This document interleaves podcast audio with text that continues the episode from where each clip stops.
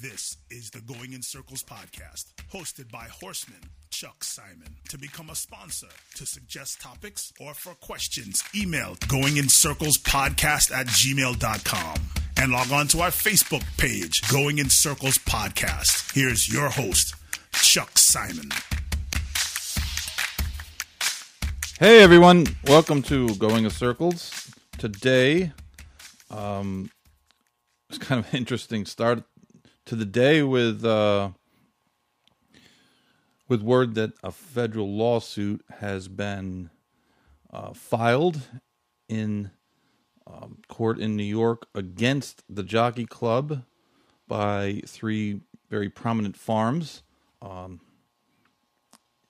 it wasn't entirely unexpected that this would happen, but um, when you read through the uh, uh, the claims, there's a lot of stuff there. Um, it's a uh, it's a pretty thorough lawsuit, and I mean, I'm not a lawyer. I didn't stay in a Holiday Inn Express last night. I, I just obviously I'm just reading industry um, uh, accounts of it, but it sounds pretty um, it sounds pretty damning to the jockey club in that there's a lot of things uh, admittedly a lot of things happen in racing that we just kind of get instant opinions on oh well i think that's a good idea oh i think that's not a great idea or it's a bad idea or this or you know that. Um, but the financial aspects are, are very difficult to ignore. And you're talking about uh, the horses of course, we're talking about the Jockey Club limiting stallions' books, uh, stallions that were born in 2020 or after, uh, limiting their books to 140 mares a year. It's something uh, we talked about a couple weeks back with Stuart Morris, a lot more extensively, and I think it was pretty well received in the industry outside of uh, the major breeders and and of course the the big stallion operators who this mostly directly is going to affect. Um, and like it seemed like the this was going to wind up in court at some point, but it's just kind of um, I, I thought it was was really uh, in more impactful when I was reading through and they're talking about had these changes been in effect for the last breeding season, it would have meant an $85 million loss uh, to the stallion farms. And I, again, this is what was printed. I don't know if that means they were just subtracting the um, the stud fee from you know minus uh, whatever they they covered versus uh, or a- actually in, in, a lot of cases it's, it's fold versus 140, considering that, I mean, obviously those mares are going to get bred to someone. And if they're good enough to be considered for those type of mares, most of the time, uh, a farm, especially these farms, Spendthrift and, and Coolmore, have so many um, stallions that they probably would wind up getting those fees back in, in a in a different um, on a different stallion, though of course uh, probably at a reduced rate. So you're talking about a, really a tremendous amount of money, and uh, again, federal lawsuits, like we've talked about in in the the cases with the trainers that that were arrested last year. Um, it, it, takes a long, long time for these cases to wind through federal court, and this one I, I expect would uh, wind up, uh, you know, taking some time and we're going to talk about this a little bit later in the show, a little more extensively. Uh, we're going to have uh, Troy Levy's going to be on. He's he's in Kentucky, and he's he's what you would call a small breeder. He has a, a handful of mares, and he's not breeding to um, you know into mischief. I'm sure he'd like to, but uh, it, it, does it does um, affect everyone. There, there certainly will be a trickle down theory in effect in that if you do cap, uh, I think there was 42 stallions last year that, that would be affected by this. Obviously, some might just be over the 140 limit. Some are, are probably you know way over the 140 limit. Um, but of course, uh, you know there, there's certainly pros and cons to both sides of this story, and I just, you know, from a a standpoint of hey, like you're the czar of racing, you can do whatever you want.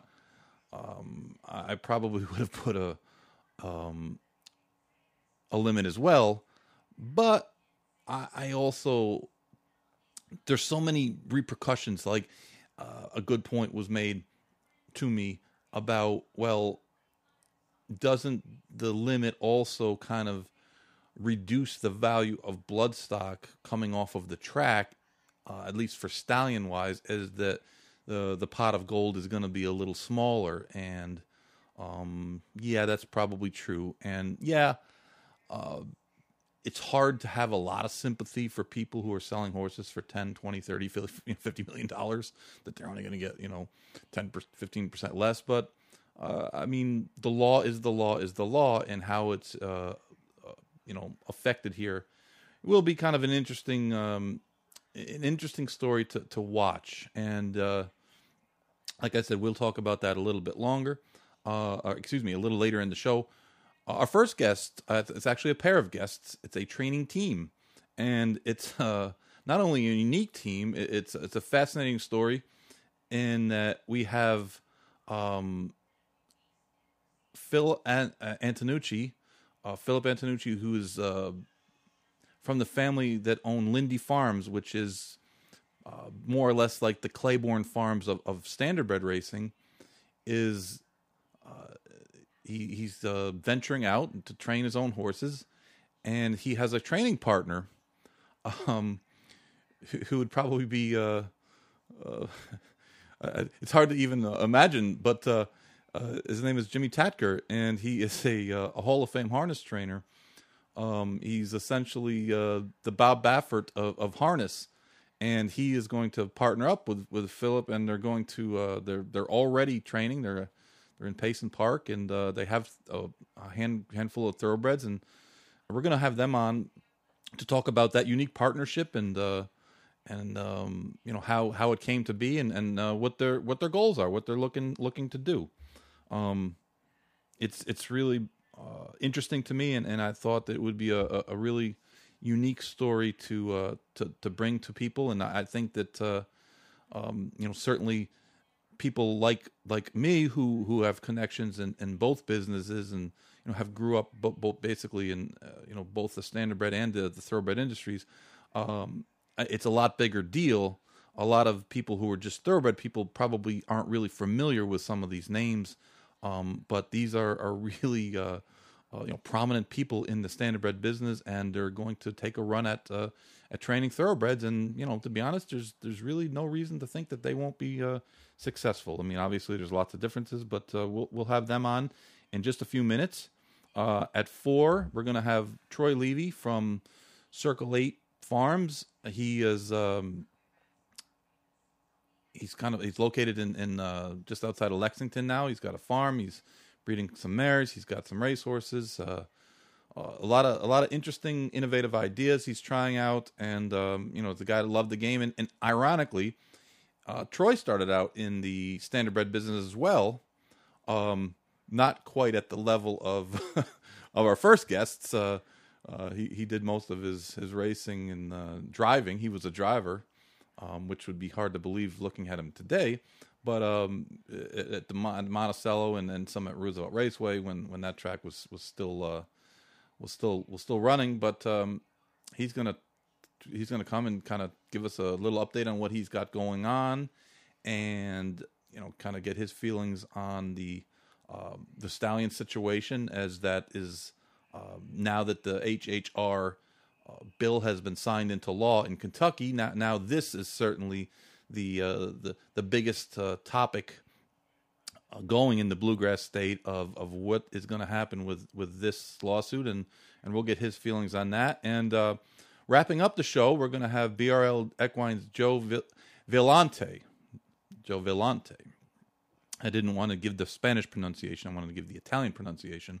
Uh, he's going to be talking about their newest product, Flexify HA, which is a joint supplement. And he's also going to talk about, more importantly, um, he's doing restaurant reviews for the uh, Going in Circles Digest uh, every couple weeks. And his his first review um, was Salveo Kitchen and Social from Saratoga, which which got his number one ranking. Um, and his favorite uh, uh, is currently number one ranked in, in Joe's uh, racetrack city restaurants. Uh, Joe gets around a lot. He, he's he's uh, his job is um, um, you know causes him to be able to uh, you know go, go, all throughout the country, and um, he's uh, he's inclined to try all kinds of different restaurants, and then we'll talk to him uh, at the end of the show. Um, again, uh, it, it, it's just coming out. I, I, mean, I know a lot of people listen to the show um, after it's been taped and, and on delay. And uh, I, I, guess uh, the the latest news is that Tiger Woods was in a, a, a car wreck this morning and um, might be a little bit banged up. Um, it's kind of um, unsettling news. You know, it's uh, just uh, you just never know what's what's going to happen in this world. It's uh, it's crazy. Uh, I guess they're saying that he has some uh, some leg injuries. Um, hopefully he's uh, he's going to be okay and and be able to um, you know return to uh, at, at, least just you know just be okay. I mean he's he's had a amazing career and uh, even if he was to walk away now, it, it's almost an unparalleled career. So hopefully he's uh, he's going to be all right. Um, the Southwest which is the twice postponed Derby prep um, at Oaklawn Park, was drawn today. It drew a field of seven. Essential Quality, who was the last year's two year old champion, the winner of the Breeders' Cup Juvenile, drew the rail under Luis Saez. Um, Jackie's Warrior, who was the favorite to you know, going into that Breeders' Cup Juvenile after really dominating the competition in New York. He is uh, drawn post four. Uh, Joel Rosario will be in town to ride him. Um, and Spielberg um, ships in from California for Bob Baffert, who who's used the uh, the Arkansas uh, road to the Derby quite often, quite well. Uh, Spielberg is not really a fast three year old at this point, though. Uh, his uh, his races, he won the Los Al Futurity up the rail in a, in a really pokey time, and um, he's a very, he's a talented horse, but he, he just hasn't quite uh, turned the corner yet. Though, you know, with Baffert, of course, you always have to be uh, wary in these three old races because he he just um, he's just got an unbelievable record. Though this one, especially drawing outside at Oaklawn in, in the mile and sixteenth uh, short stretch. I, am not real high on him. To be honest, I, I, think Jackie's Warrior is is probably the horse to, to beat in there, in that he just looks like he's going to be on an uncontested early lead. Um, it's a seven hundred fifty thousand dollar race. Unfortunately, it's only ten points towards the Kentucky Derby um, entry, and I mean, I've talked about is uh, a couple weeks now that it seems like Churchill really needs to kind of adjust some of the the races, and and I think they're just putting a little bit too much um, too much emphasis on the the last few races.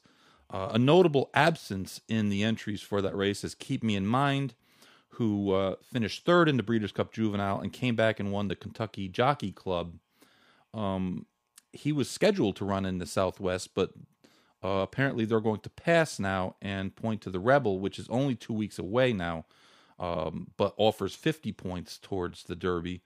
Uh, and it, it, kind of makes, keep me in mind, um, I, am not criticizing the move at all, but it, it, certainly is going to, to prevent him from having more than two preps for the Derby. And, um, and with his style, he's a dead closer. Um,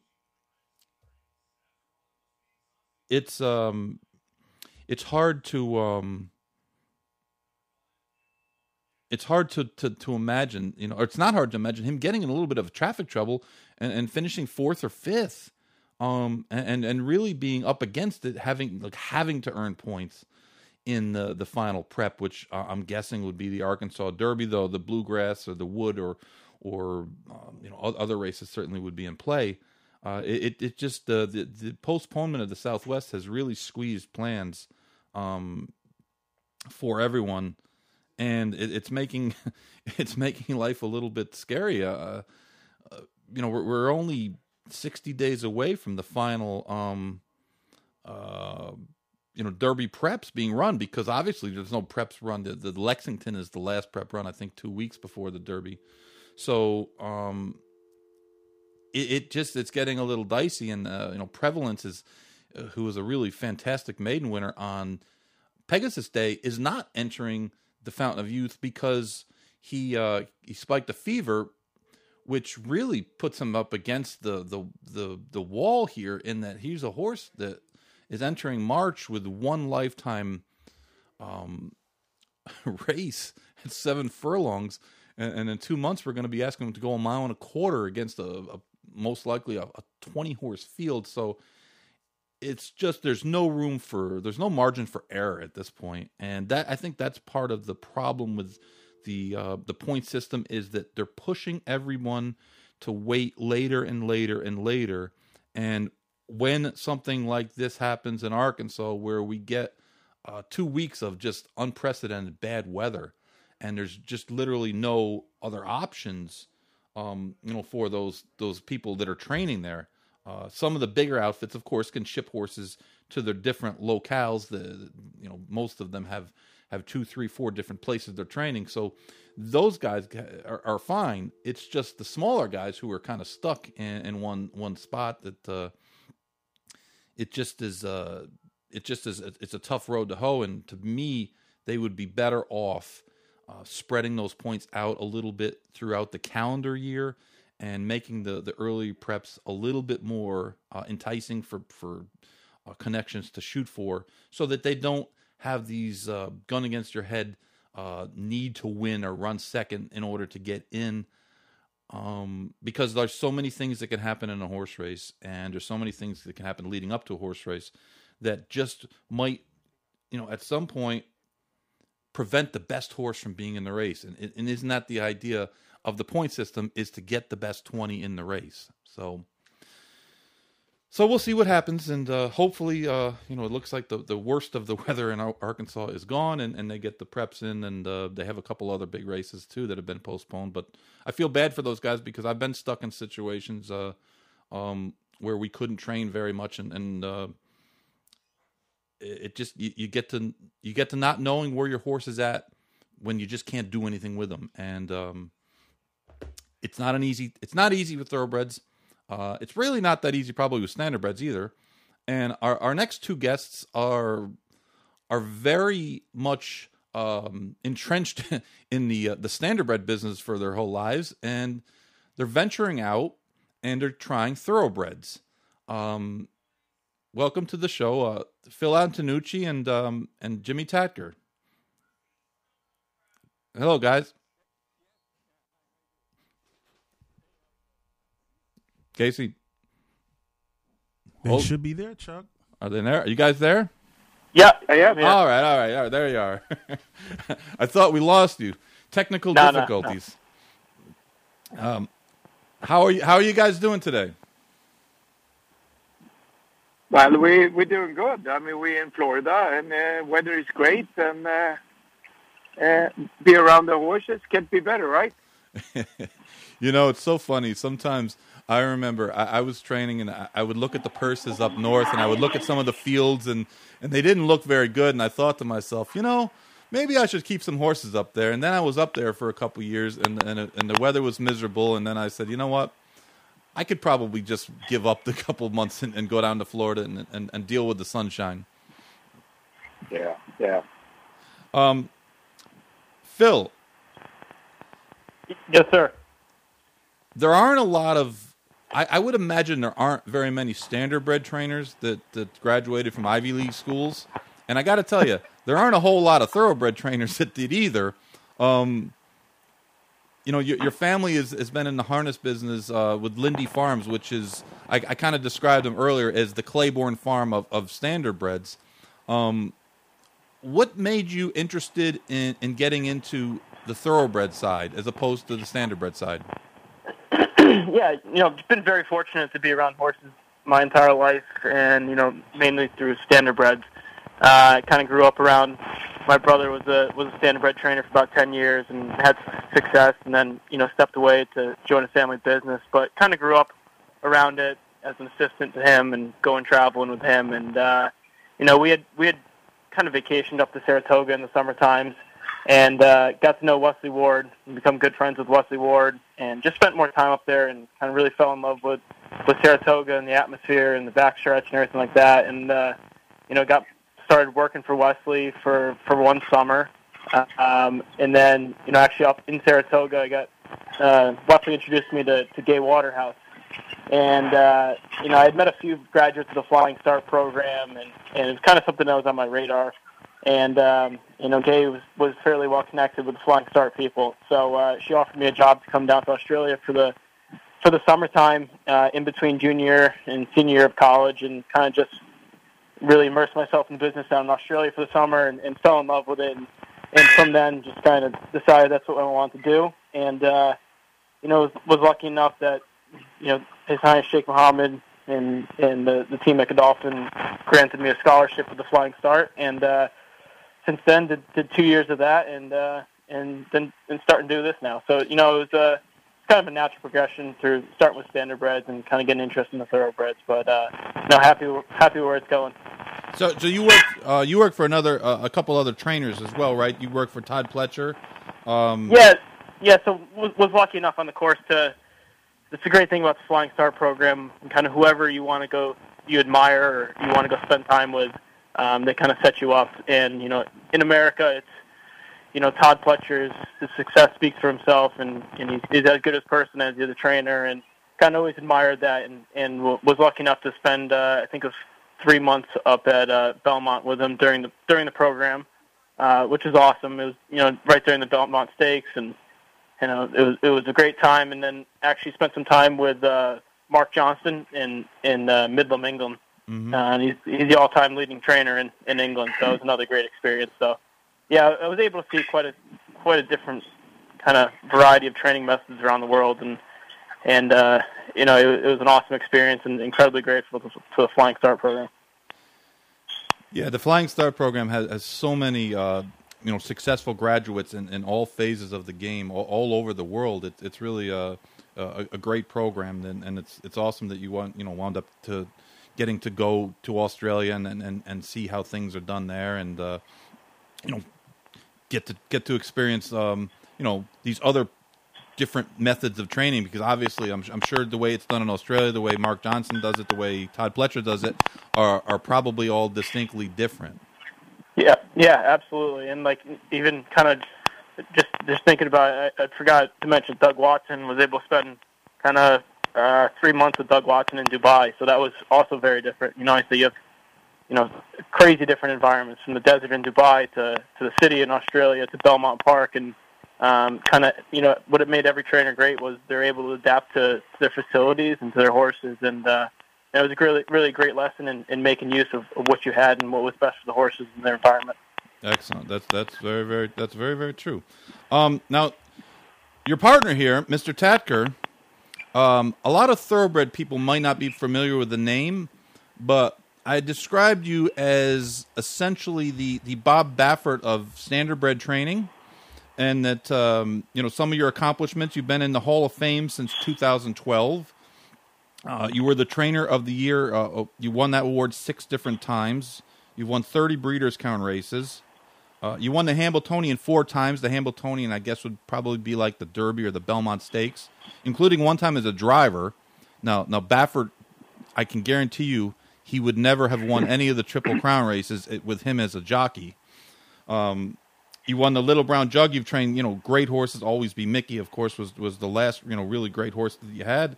Um, and I know, you know, you famously kind of retired. Um, what brought you back? To try, um, you know, this partnership with Phil to, to try to try thoroughbreds? Well, you know, we last year I uh, I, I, retired. Now uh, this is my actually third year since I retired. I I just couldn't feel myself motivated to do something you do for done for all your life. You, you know, I I came to a dead end in my uh, feeling for the sport, and uh, but uh, Philip's dad, Frank, I trained for Lindy Farm for. Uh, uh, trained their horses uh, for basically 38 years. I had horses for them, and uh, we we were fortunate to have that great horse Moni Maker, which was retired as the richest standardbred, and I think even female horse ever at 5.8 million dollar about 20 years ago. Mm. And uh, you know, last year I started getting involved a little bit with their standardbreds just to have a little bit to do. And uh, you know, then we have Philip here that uh, you know have all the bases in the world to become a, really great trainer. And uh, you know, and I always had a little passion about thoroughbreds, but I never participated in it because I grew up in Sweden, uh, uh, which have a trace track called Jägersro, which have thoroughbreds and standardbred on the same ground. So, you know, I know a little bit about the horses, a little bit. I saw them, and, but I never worked with them. So I always had a passion that I want to, you know, like, uh, you know, see uh, if we can uh, do something about it. I mean, uh, I, you know, I, I, I don't have at all any foundation uh, regarding the sport, but the horse is a horse, and uh, I know horses pretty well. And Philip have a very much. Uh, you know, basic, uh, uh, uh, you know, ground training, but he had no experience really so much of uh, the racing itself. Like, you know, I managed the greatest horses for the last 20 years in uh, in the standardbred business. So, you know, so uh, we talked a little bit about it, and uh, you know, I mean, uh, so uh, we have a very small stable, just 12, 13 horses, but uh, it's uh, it's exciting, and uh, I I. I uh, I, I look forward every time I going up there. Now, you guys are, are based at Payson Park, correct? Yep. Um, where do you guys uh, foresee the? I mean, Payson. When when you leave there, what what what track are you are you considering um, stabling at? Yeah, so the, the plan is to go from here to uh, Saratoga, and kind of with that kind of in, idea in mind to, to really the next kind of two months, three months to really kind of aggressively add horses to to the barn to to be able to compete at Saratoga. Mm-hmm. Um, I think it's important for our first year that you know we we come out running at Saratoga and get on the board a few times and and uh, have have a very good meet and you know we realize how competitive and stuff like it is up there. But uh, you know we plan to to to add some horses in this next couple of weeks that that can really compete there. You know we we probably have uh, four or five horses right now that are those you know, three are probably stakes level quality that could fit up there. Mm-hmm. And um, you know, we got got some really nice, well bred babies that uh, to this point make you believe that they could be Saratoga type horses. So that's the plan, and uh, you know, we realize how competitive it's going to be, but you know, we're willing to step up to the challenge. Sure. Uh, so most of the horses you have are are, are young horses, uh, unraced. Yes. So we have uh, we have eight eight two year olds, um, and then we got five uh, five older horses right now. Um, a couple are going through a little injury issues right now that uh, that complete the 15. Um, and then, like I said, trying to actively you know, participate in the private market and and uh, claim a few horses as well. You know, I, I think that that's one of the things that um, is, is, most difficult um, for standardbred people that get into thoroughbreds.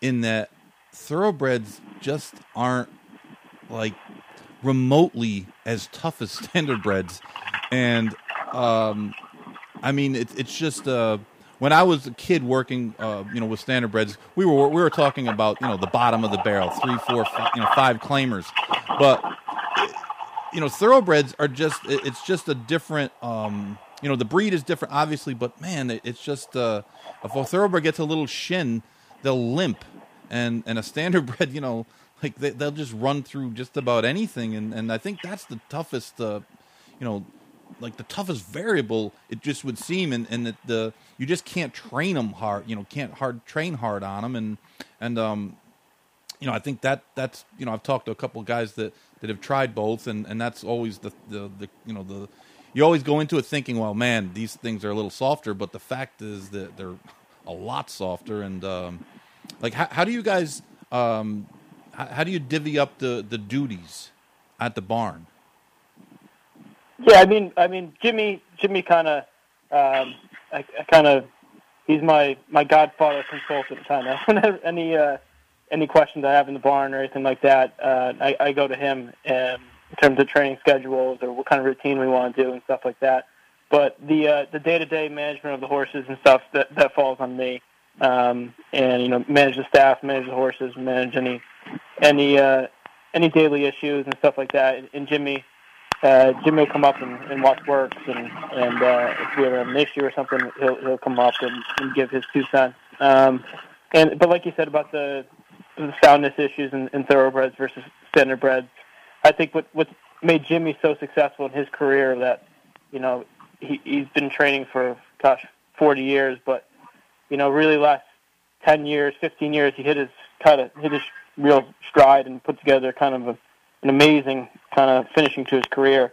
And uh, you know, talking to him, he's always he's always willing to to try new things and adapt to to the horses. You know, standardbreds they're they're kind of evolving every year.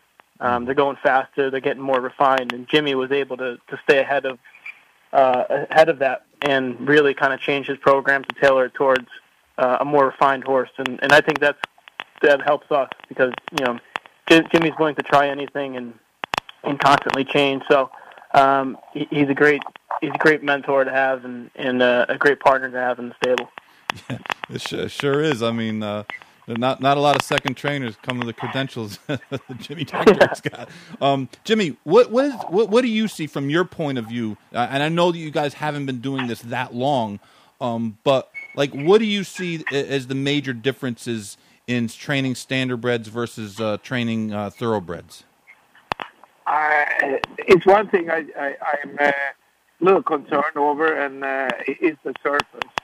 I mean, uh, it's. Uh, I noticed, you know, of course, track and track, uh, you know, race tracks probably are better than the training tracks, but uh, we have to, you know, like we started with our babies a little bit, and we went, uh, you know, and started gallop a little bit on the turf a little bit, but uh, you know, you got to be careful because uh, if you're not really on the right surface, a little wrong step there, here and there, you know, like we have a hard surface in the standardbred and, uh, and uh, you know, no big holes. I mean, you, you know, I, I think it's, I, I think we, we, we did a couple adjustments here the last couple weeks here, and uh, and I like how we changed it up. But uh, I'm I'm a big believer that you have to have a foundation on the horse and uh, and um, I don't try to invent the wheel here, but I think uh, you know I don't mean exactly that you got to go fast with the horses, but I need they need to have a base, and uh, if you don't build a base on them, uh, they're going to race two, three starts and then it'll be finished. And uh, that's what we try to do, and we add a little bit and add a little bit, and uh, it's it's. Uh, I'm sure we're going to uh, learn a lot this year, especially I will but uh, you know, it's but the guys they train them pretty hard. They, they train them fast, and it's you know, I mean, you know, it's not like uh, they don't train these thoroughbreds. They train them actually a little harder than I thought they do. You know, I mean, uh, but uh, me, I'm a little concerned. How much base do they have to go that speed they're going? You know, that, you know, because I'm always was one of those trainers that never trained fast really. I was a grinder, grinder, grinder, and grind forever. And uh, when the horse I felt like he had a foundation behind him, then I put the push to him, and uh, and that's what I was successful. I know, I understand that uh, these horses are totally different, you know, but I like to build up a little bone on them so they have like a little bone destiny and things like that, and uh, which uh, you know the standardbred do have and uh, thoroughbred don't. But you know, I, I we haven't really, and I haven't really uh, figure it out yet, but uh, maybe I will never do it. But uh, that's uh, it's a challenge. I mean, I, you know, I there is like a, in in a thoroughbred business, you have uh, basically the same uh, great trainers every year. Like in the standardbred, we have five six trainers. We basically fighting for the big races almost every year. I mean, you know, you see Pletcher, Baffert, and all, and Chad Brown, and those guys. They, every year they're on the top, you know. So and really don't change that, you know, too much. So apparently they do a little better, uh, you know, maybe, but but they, you know, they get a lot of great horses and they run a big stable. We just have 13 horses, so every single horse they get uh, uh, quite a quite a lot of attention at this point. So, which I think is very good for us at this point, really, because you know Philip is very young and uh, and uh, and uh, I don't know anything about thoroughbred, so it's going to be interesting.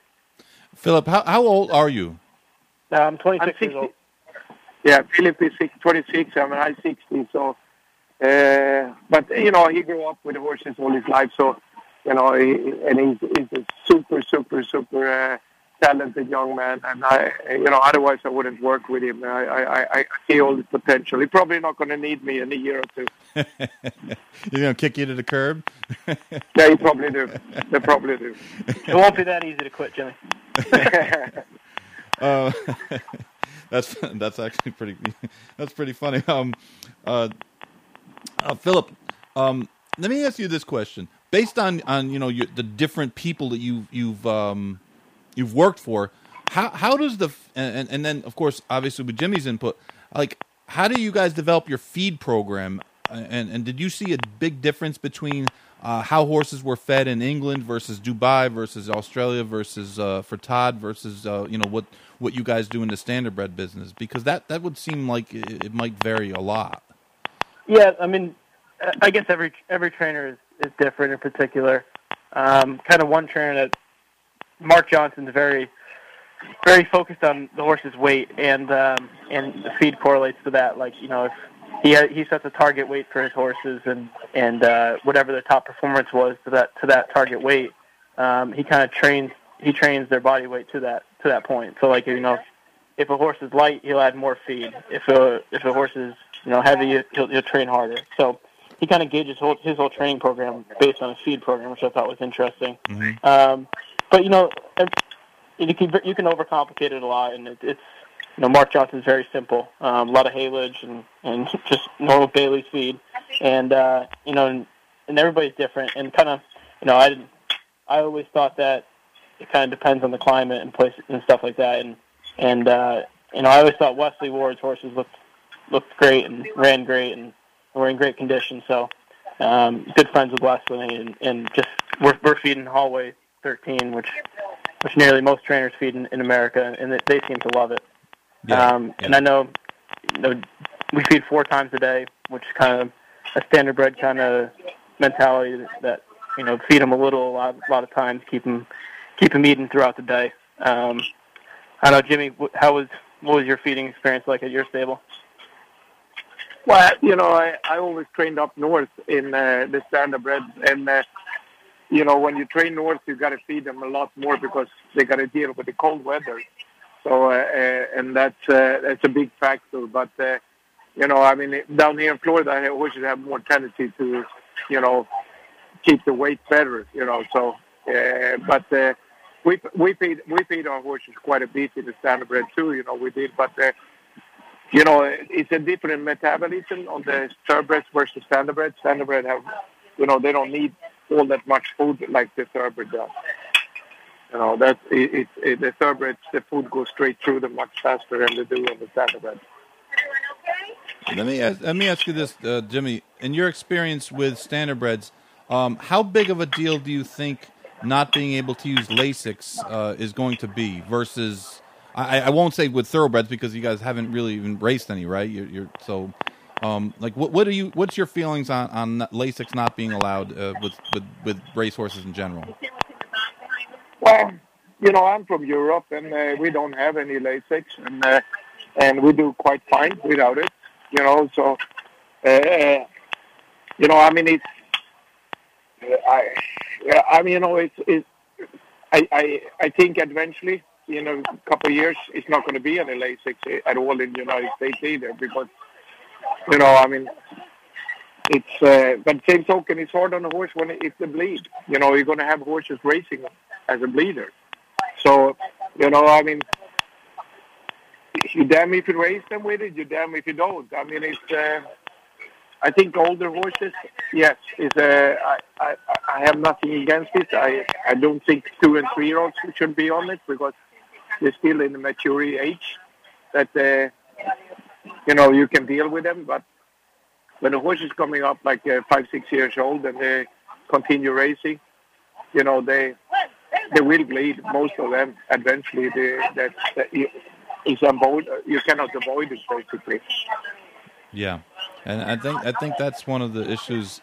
See, one of the issues that I've had with with the the, the fight to start with is that it just seems as though like I, know that when I I trained for years uh, in Kentucky and, and up north, and when I I moved to Florida full time, I found my horses bled here a lot more than they did uh, in the other environments, and I really believe it, it's got a lot to do with the environment, the the humidity, the fact that um, we're in an area, even up in Payson, you're, you're north of, of like South, you know, Florida, but it's still the, the it never gets to be freezing, and, and you know the the bugs and whatever never die, and, and it just seemed like we had a lot more incidences, and and a lot of them were minor. And it, I'm not saying that they all started like you know bleeding from their nose, but um, you know that the thing was it just seemed like it was a political thing more more than a, an actual hell this will help us along. But uh, like you said it's the law now. It's going it's going to come and uh, I just really I, w- I wanted to kind of you know get your input from uh,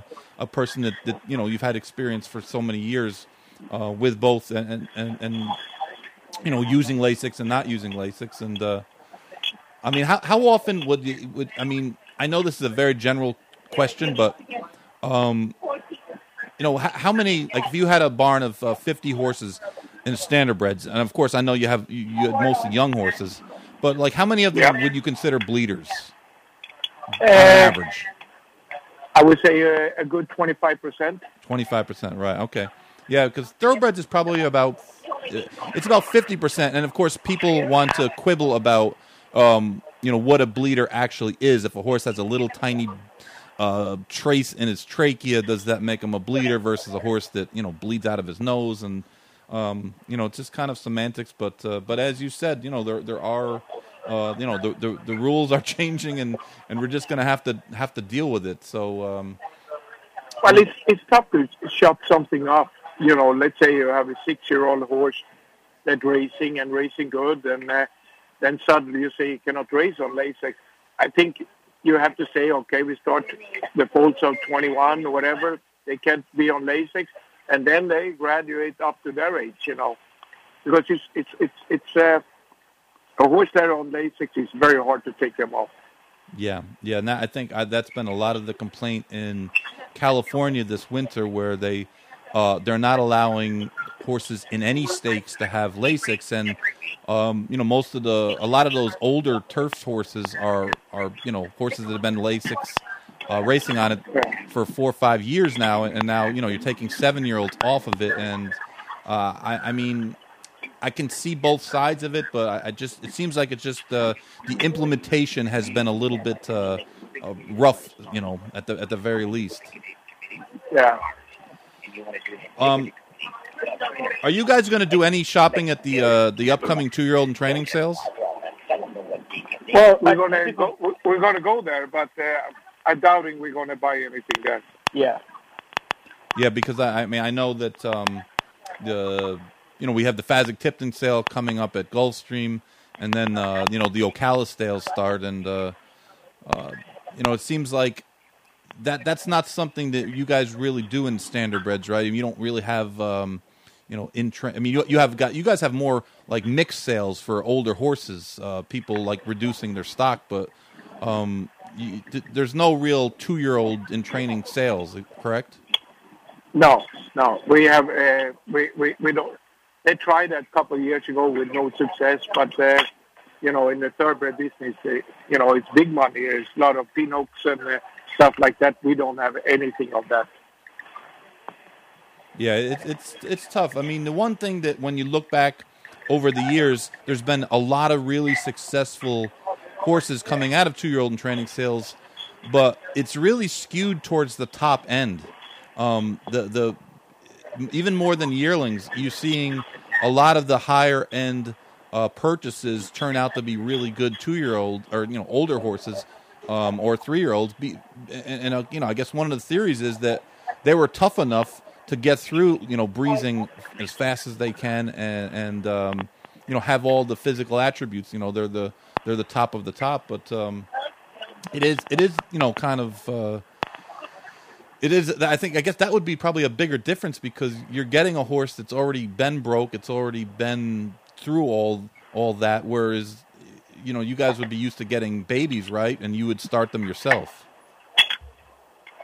Yeah. Well, we have also a big difference in the standardbreds versus the thoroughbreds. We have a stake program. You buy into a lot of stakes, and uh, that's a big expense. And uh, you know, they start already February 15 and every month up to May 15, we have stake payments we're making. And if you stake your horse, they end up actually cost you approximately 20000 to stake a two-year-old in, in most stakes. And uh, you don't have that in the thoroughbred business. So if you add that to the purchase price, and if the horse is not staked that much, you also jeopardize the value of the horse. So that I think that's a big reason why we don't have these kind of uh, horses in training sale, you know, because if people put money into staking and then, uh, you know, they don't get the money back if they stake them and put them in sale. So, you know, it, it's a way different business in that aspect, you know. I mean, you know, it's, you know, the earning is very good in the standardbreds too, you know. I mean, uh, you know, I did $13 million, you know, I, you know, my stable did, uh, approximately 150 million dollar in purses. You know, so it's it's. Uh, my daughter was trainer of the year last year in the United States, and uh, she did over eight million dollar in purses, and uh, and uh, with very few starts. So, you know, you can you can do very well in the standard standardbred too, but but. Uh, uh, the interesting in the in the thoroughbred is is a worldwide sport. You know, like we just have France and Sweden in Europe, and uh, United States and Canada. So it's very small uh, participation from countries, you know. So, you know, you know I, I, have a question for both of you, and, and this is Philip. You you worked a, a little bit down in Australia. Um, you see a, a, a, huge number of Australian and New Zealand horses in the standardbred business being imported to the U.S. and, and raced, you know, hugely successfully. Um, do you think that that there might be a market for those type of horses to come to the, the, United States on the thoroughbred side? Because you very rarely see horses imported from, from Australia or or New Zealand um, in the in the thoroughbred business.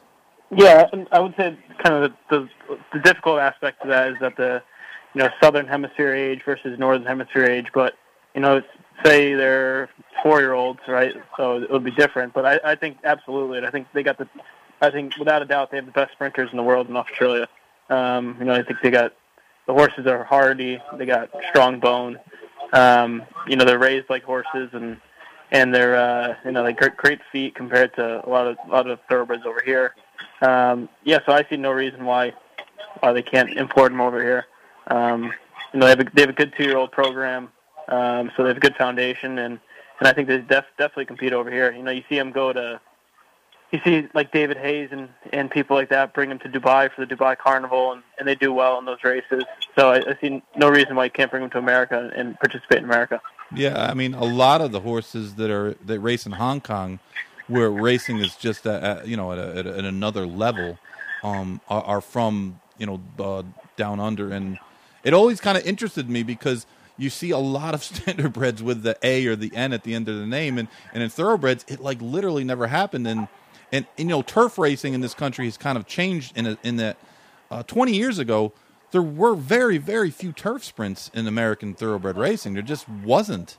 And now, I mean, there's Breeders' Cup races, a couple of them, and and and they're getting uh, you know certainly more popular. They they they fill like crazy. I mean, if you're if you go in a turf sprint race, you can almost always expect uh, at almost at any level that you're going to you know be in a full field and. And I just thought, you know, may, Phil, this might be a, an opportunity for you to use your connections and, uh, you know, maybe come come up with, a, you know, uh, a, a, a, viable source of uh, of top turf sprinters.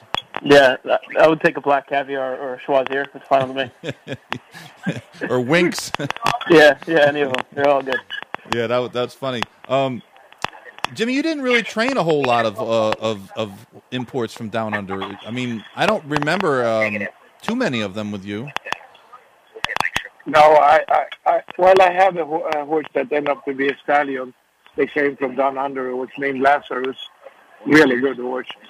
You know, I mean, he's he, he was racing at the highest level, one of the fastest horses raced here. So, but uh, no, I, I was never really too much in, in the racehorse business anyway. It's like Philip said, you know, those horses are six months behind or so you, I just basically was two and three year old trainers, very few horses like obviously Mickey. I raced as the H horse and not much in that field. So I, I, no, I never was really too much in in race horses. More your stake horses. So I haven't had too many horses from down under. No. Yeah, it always kind of fascinated me because I mean, you know, since I was a kid, there would there would be a lot of uh, imports, and now it seems like. Uh, you know, you look at, at Yonkers or the Meadowlands, and it, it, seems like a third of the horses, at least, uh, on a daily basis. And, and I, you know, I mean, this time of year they're all race race, you know, race horses. They're overnight horses. They're not stake horses, but uh, but yeah, just kind of interesting because the world is getting smaller, and, and you know, in, in, racing, and you know, we, we had the races uh, this weekend from uh, Saudi Arabia. You know, you know, you ever thought you'd see a twenty million dollar race? oh wow! So I mean, and and they're not easy to win, of course. Um, but uh, I appreciate. Listen, I, I really appreciate you guys giving me some time today and and, and talking about uh, what you got going on. And uh, when do you, uh, Phil? When do you think you'll have your first runner? So I would say probably um, second or third week of March here. Uh, you know, we're getting a couple. They're they're they're tuning it up. Um, and so, so just trying to get them ready and make sure all, all systems are covered before we go. You're going to run at Gulfstream? Yeah, either Gulfstream or Tampa. I plan okay. to run both places. Right, no problem. Yeah, yeah. Tampa's actually not not that much further from uh, from Payson. It's really yeah. I mean, it's only it's only what three and a half hours, and you know, it's, it's turf, nice nice turf surface and and a uh, good place to start off horse. Yeah, yeah, it's, it's quiet and it, it's a great, like they said, they have a great turf surface there. And uh, I, I, was training for Mrs. Thayer when they were putting it in, and um, you know they, they did it right, and and uh, you know they have monitors all throughout the, the turf that tell you you know where to water it, and uh, I mean it's it's a it's a really nice surface, and it's a quieter place. You know, it's a little easier to uh, to debut a horse, but uh, yeah, we're looking forward to, looking forward to seeing you guys uh, in the entries and and uh, the best of luck. And do you, do you have a website or anywhere people can follow you on social media? Yeah, so uh, I'm on social media. Um, I think I'm on, I'm on Twitter, just Phil Antonacci, and uh, don't have a website yet, but they're getting that started up. So if anybody wants to reach out to me, just shoot me a message on Twitter. All right. Well, uh, I, again, I appreciate uh, Phil. I appreciate you coming on. Uh, Jimmy, again, thank you and, and uh, for, for giving us some time. And, uh, you know, best of luck um, best of luck in Saratoga uh, this summer, and uh, um, hopefully uh, you guys are gonna. I, I think you're gonna you're gonna do fine. Great. Thanks. Thanks for having us. Right. Thank you very much. Yes, sir. Yeah. Bye. All right, that was uh, Phil Antonacci and uh, Jimmy Takter, and it's really kind of uh, uh, I think it's an underpublicized story in, in, horse racing and thoroughbred racing, in that uh, you know these guys are are, are from um, you know they they've accomplished uh, a lot. I mean, Phil's family bred. Uh, I believe Lindy Farms has bred five Hambletonian winners. That's like breeding five Kentucky Derby winners. It's it's not an easy task, um, and he certainly has a, a great background with the the Flying Start program and all the the uh, influential trainers that he's worked for. And uh, Jimmy, of course, is is a, a, legendary trainer, and um, he's. Uh, I mean, there's basically uh, no stone was was unturned, left unturned for him in, in that business, and, and I guess he's uh, he certainly looks sounds like he's he's interested in, in, in trying to get Phil started and uh, you know trying something new. So uh, I do appreciate those guys coming on, and um, we'll follow them and uh, throughout their career, and, and maybe ha- have them back on later on this summer to, to see uh, to see how they're how they're faring. Um, we're going to go to commercial, and we will talk to Troy Levy from Circle Eight Farm in just a few minutes. Why, in the past decade, has BRL Equine become the premier equine supplement company in the industry? Because we spend millions in research and development before we ever put out a product. Because we use only FDA supervised facilities to manufacture for us. Because what we say is in them is in them. Because they work. Because if you're not happy, I'll give you your money back. And because top trainers and veterinarians in thoroughbred racing, standardbred racing, three day eventing, and barrel racing all trust in BRL Equine. Shouldn't you? To find out more how Flexify HA, Unlock, Bleeder Shield, and EPO Equine can help you, contact me, Joseph Volante, 215 501 6880.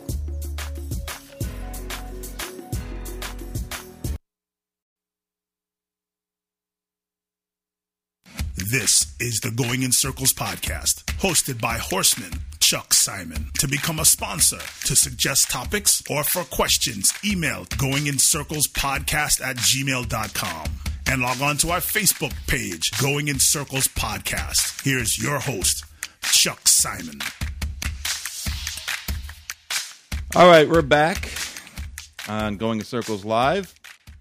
Uh, it's great to have those guys on and be interesting to see um, see what they can do. It's it's uh it's an interesting interesting uh, thing to me, especially because I, I guess maybe th- those of us with a that have a, a little bit of a, a standardbred background w- would be more intrigued about seeing that. I mean, could you imagine if if um, if Bob Baffert um, decided to train standardbreds?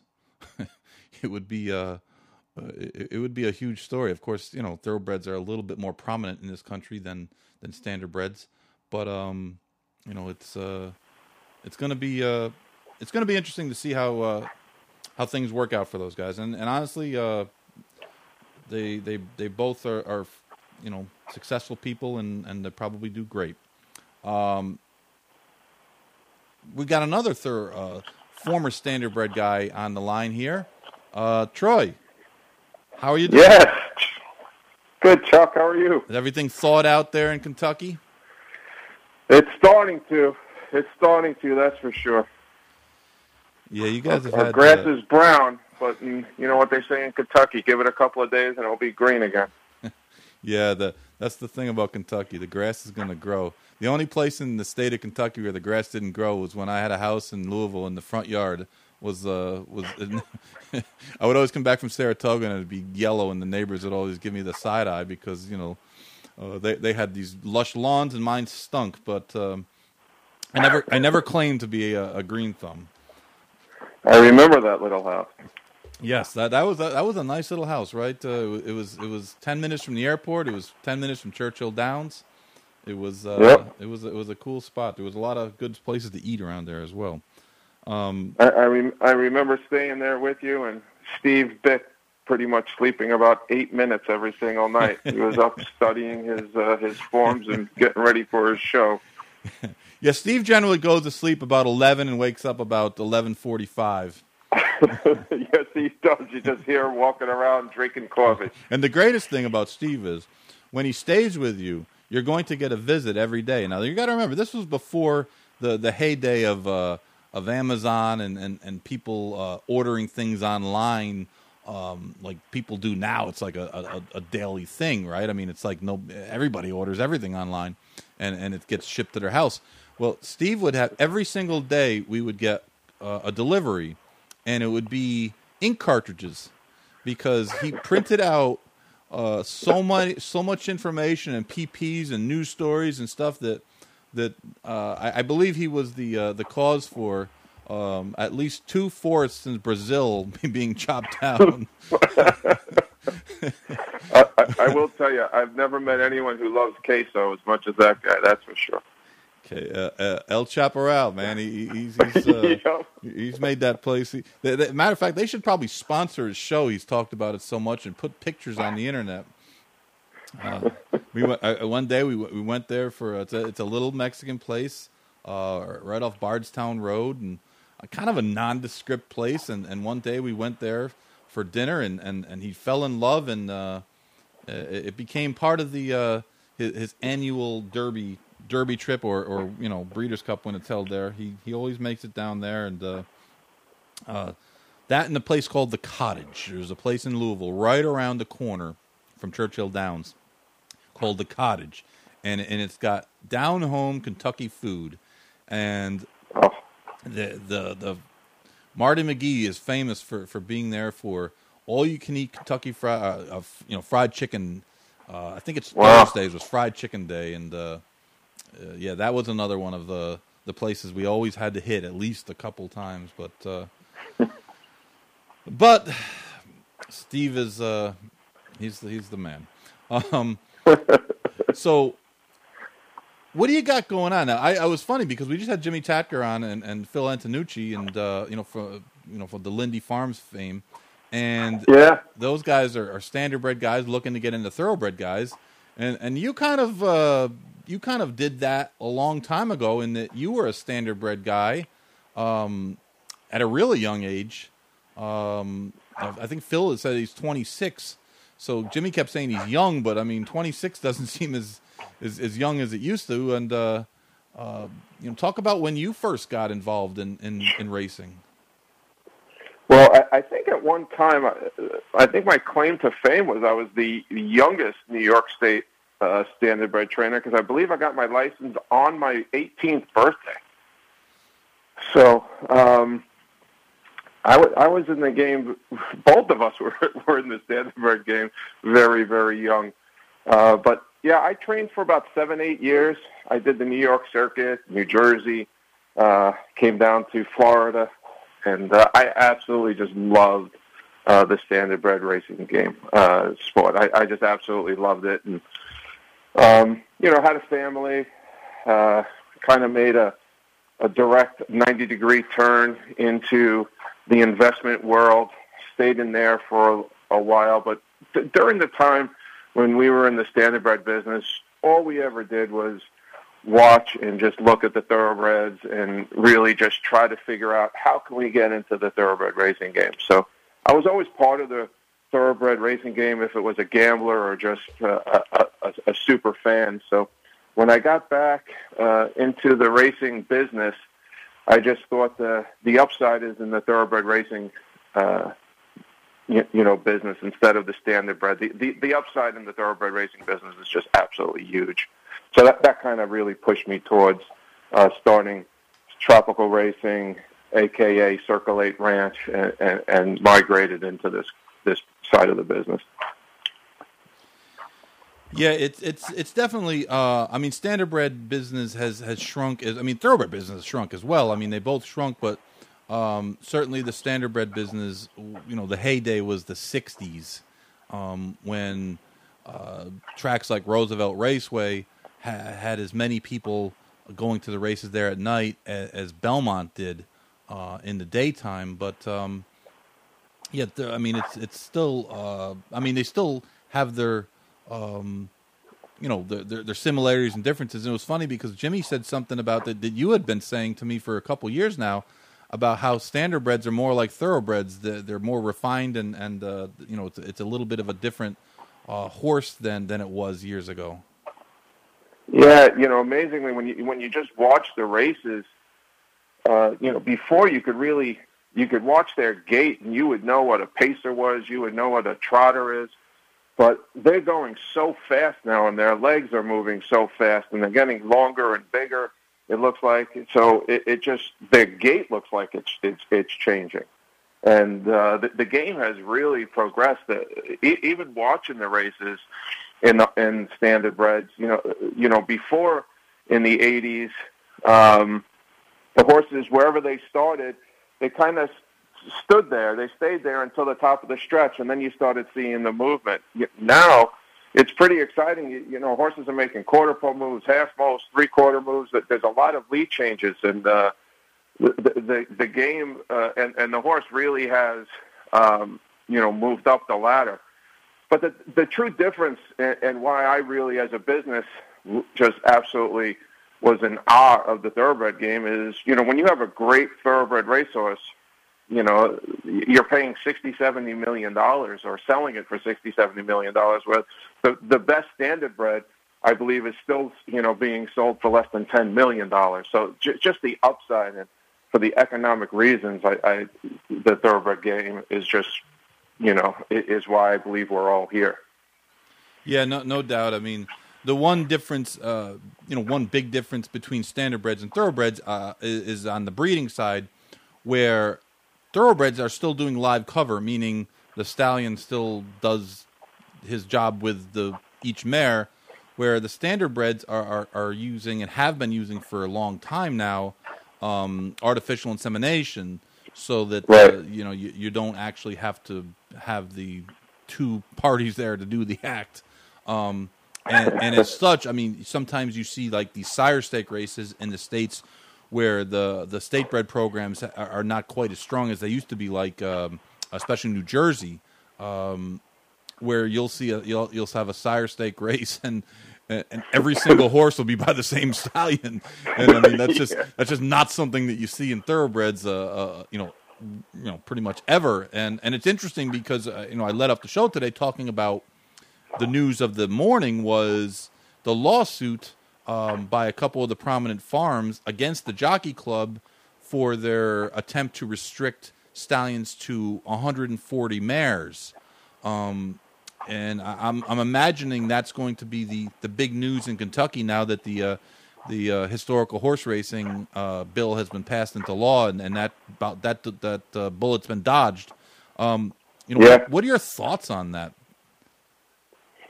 You know, as you know, the the breeders, I could definitely see their point. You, you know, th- th- this, and, and like any business, you, you're trying to capitalize and and and make as much money as possible. Um, you know, without really hurting the product. Um, more importantly, as we always talk about, you know, the super trainers and the and and big business, I really believe um, th- there, there's something that's not spoken about that that's a, a bigger part for me at least in this lawsuit is as an owner and as an operation really getting in to the uh, breeding operation if we do have that next justify and if we do have tho- that the next great stallion what what is the value now going to be put on that horse when it can't breed to 180 and 200 horses a year? Or all of a sudden the value of the stallion is going to go down, which again trickles down to the individual owners, which in any industry is truly what we're, we're supposed to take care of. So um, that's what I'm a little concerned of. Not so much how much money the, the big operations are going to make, but as the individual owners, what, what's the new valuation of stallions? As we just did see stallion prices go down, and we know that's from the pandemic.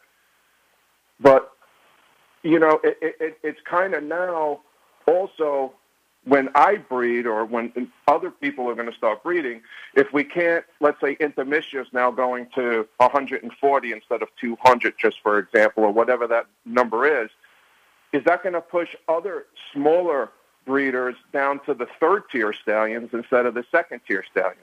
So I think there's a lot of repercussions inside this lawsuit that's not spoken about as a whole in the industry, and I'd like to see how that plays out. I I think I think um, you know reading uh, B. Wayne Hughes' statement. I think this was to me the the thing that caught my eye and, and kind of made me um, reevaluate. And that's um, his quote is. I'll read the quote.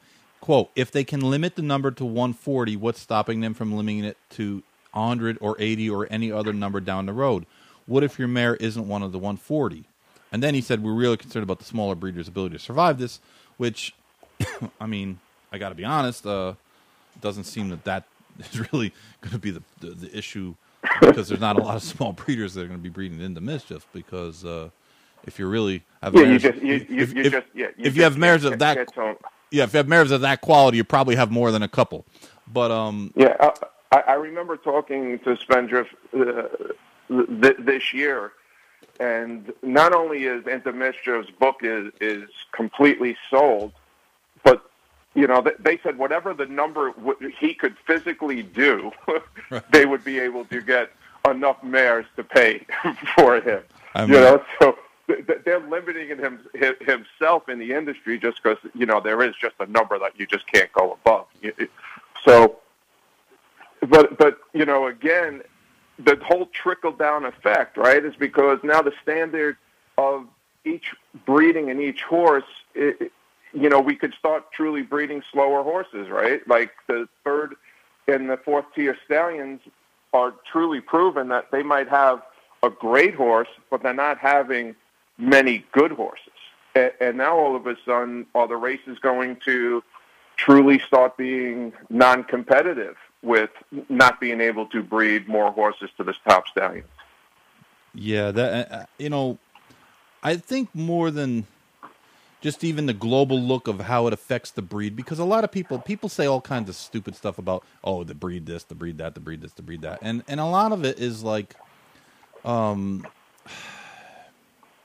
I'm not a geneticist but I mean the fact of the matter is most stallions fail most stallions aren't any good. And it doesn't matter what their credentials are. Doesn't matter what their pedigree is. Doesn't matter what their race record is. Doesn't matter, uh, you know, how great their babies look. In the end, nine out of ten stallions don't become successful stallions. So it's a lot of guesswork. But I think the point that he's making about what's to stop them from making it 100 or 80, there's another part about that as well. I think about what's to stop them from saying, um, we want uh, we're we're, on, we're not going to allow stallions in the stud book that don't have ten lifetime starts, or a horse that was found to bleed more than twice. Um, you know, you can't breed that mare, or or what? You know, so so the the ability to put restrictions in. not saying that, that that's that's what they're going to do, but the this lawsuit, if it it's it, it's it's not uh, successful, you know, might allow that to happen. And I think with the whip rules and with the Lasix changes, uh, uh, we've shown that this business suddenly is willing to do things to bow to political pressure, even if that p- political pressure is going to cause um, material harm to our business. Because you you have a hard time uh, convincing me that taking Lasix away is going to uh, make the business more profitable. It seems like it's going to make it less profitable in the end, and when you know taking all the things into consideration, and the whip rules especially, um, because I don't know a lot of people who invest a lot of money in this business, whether it be via uh, breeding, whether it be owning horses, whether it be betting on horses. Um, I don't know a lot of people that have walked away because horses um, are being struck with the whip 11 times instead of six times. And maybe that's simplifying it a little bit, but, uh, you know, like look down the line and, and, and what's to say that uh, further restrictions aren't, aren't put out there. And I mean, the number of, of really great horses that were produced by mares that were unraced or didn't have much of a race record is, is long and lengthy. Um, oh, yeah. I, I had numerous conversations – uh, in regards that, and I'm a I'm a pretty firm believer that, uh, and again, this is just you know my, my my thought is that a lot of race mares that have not raced, you know, kind of left the races in them. You know, they they weren't burnt out. They didn't leave everything on the track, so that they're able. You know, their talent is able to pass along to the next generation.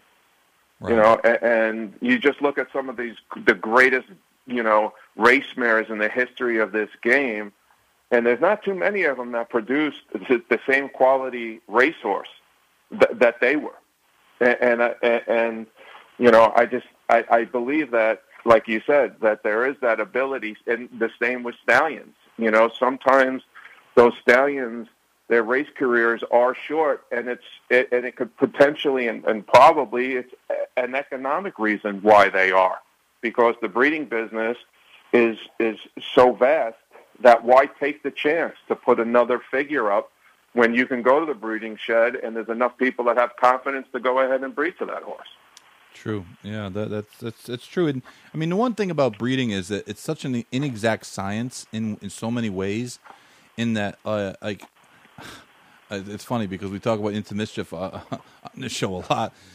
Every week we recap the stakes, and it's like you know, there's another into mischief, another into mischief, another into mischief. It's like every week he, he just gets uh, you know he gets graded stake winners so much, but even him he he still has like 91 percent of his horses or 89 percent of his horses are not stake winners. So it it's like um, the you know, looking at it, at it from uh, uh, you know the point of view from um, how hard it is to get a really good horse, uh, and, and, how inexact that science is, and and that um, you know John Henry was by Ole Bob Bowers out of uh, you know some some old mare, and he made five million dollars. Uh, shared belief, California Chrome, uh, Point Given, and these are just ones I'm, I'm, you know picking off the top of my head.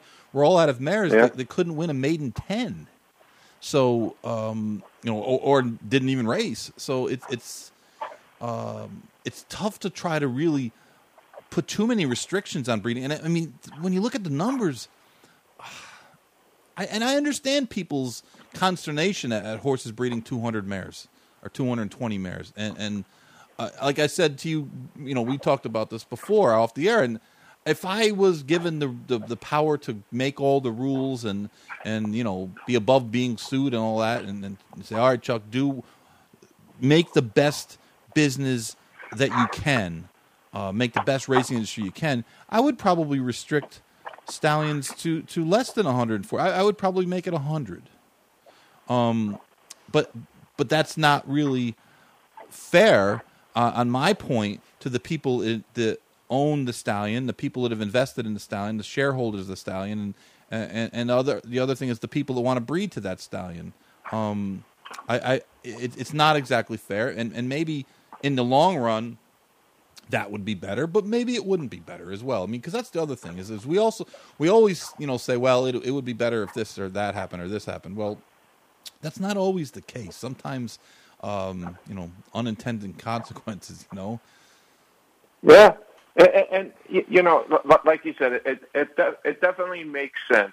The the the problem like you said, that there's if there's going to be a line in the sand, it, it, it need it needs to give the industry enough time to prepare and get ready for that line in the sand. But there should also be some sort of financial um, backing to the decision making, or some sort of scientific backing, saying, "Hey, this is the reasoning why we're doing this, and this is where we feel that the game is going to head, and it's going to get better." besides just going ahead and, and it seems like the industry in whole always just makes decisions just because, like you said, th- there's an outside source, uh, people complaining about something, and they're just doing it for the public view instead of truly for the game itself. Because that, that's why we're all here is for this game, and that's why they're working. So if we're going to do something to make the game better, we, we should do it all together, and at the same time, we should we should be able to give uh, enough information for everyone to feel that we're doing something together to make the industry better. No, no, that, that, that's very well said, and and I think that uh, you know we have a lot of knee jerk in our society. Um, something happens and everybody's got an opinion like immediately, even though a lot yeah. of times they don't even know, they don't have the full story. It's they've already decided what they're going to decide. Um, and you gotta love social media, right? That changed that changed everything. Y- years ago, we would ready to start a world war, and the president would take three, four days before he went out, you know, and, and, and discussed it with the public. Now, if something happens, the president has to be out on the the public view within seconds, or he doesn't care. So, it, it's unfortunately the, the the new media that we that we live in. It's it's so true, and and uh, I mean, so uh, social media is is a boon for horse racing, and it, and it kills horse racing at times in that some of the bad takes out there um, on who's giving their horses illegal drugs and who's not, and and and and just uh, complaints like the constant barrage of complaints. I mean, we aren't two people who aren't uh, haven't been you know we've been in this business pretty much our whole lives. So we're cognizant of all the issues that exist in racing. I mean, it's not that um, we're we're we're head in the sand people, and and we're going to um, you know say, oh, everything's great, everything's great, everything everything's not great. There's a lot of issues, but there's a lot of issues in everything, and and and some of it uh, just gets hyper focused on on um, you know uh, uh, uh, this is bad, this is bad, this is bad, this is bad, this is bad, and and you know like sometimes people are decided uh, it, it's decided this person is a bad person, this person is a good person, and it's not based upon anything other than um, what people believe to be true, and and, and it's like it's not like the there, there's there's evidence that this is a bad guy and this is not a bad guy, but that's that's what happens in social media uh, is a powerful powerful thing, and and I mean you saw how, how um, you know it, it's it's seeped into like politics, uh, you know, real life kind of things where where just outrageous statements are made and and then they're retracted and then oh I didn't say that or I got hacked and I mean in horse racing there are some really good things uh, about social media uh, in that you're made aware of um, opportunities. You're, you're, you know, sometimes you're, able to see races from all over the world, like at the drop of a hat. You know, they run the race, and two minutes later, you're, you're able to see it. Um, a lot of great friendships have been made. There's been a lot of people from, from different areas with different interests, and I know a lot of guys that have met on Twitter or Facebook that have met up at the races and become you know friends, and uh, a bunch of people like Barry Spears and I. Barry does the Monday show. I mean, we've become friends, and, and we met on social media, and, and then we found out that. Uh, you know, we had actually run in, in, in, some in similar circles, and, and we knew some of the same people, and I mean, we would have probably never met uh, and become friends had we not had social media. Uh, and and just this, being able to do this right now, um, you know, 20 years ago, uh, I would have had to get airtime on a radio station um, you know, and, and the only available time would have been you know, like three o'clock in the morning, you know. so like just being able to do this and and uh, it's funny because you know people say ah there's 18 million podcasts and uh, blah blah blah blah, which is true. But I mean the fact of the matter is that there there are a lot of uh, ways that we're getting information to people, uh, good, bad, or indifferent that that social media brings.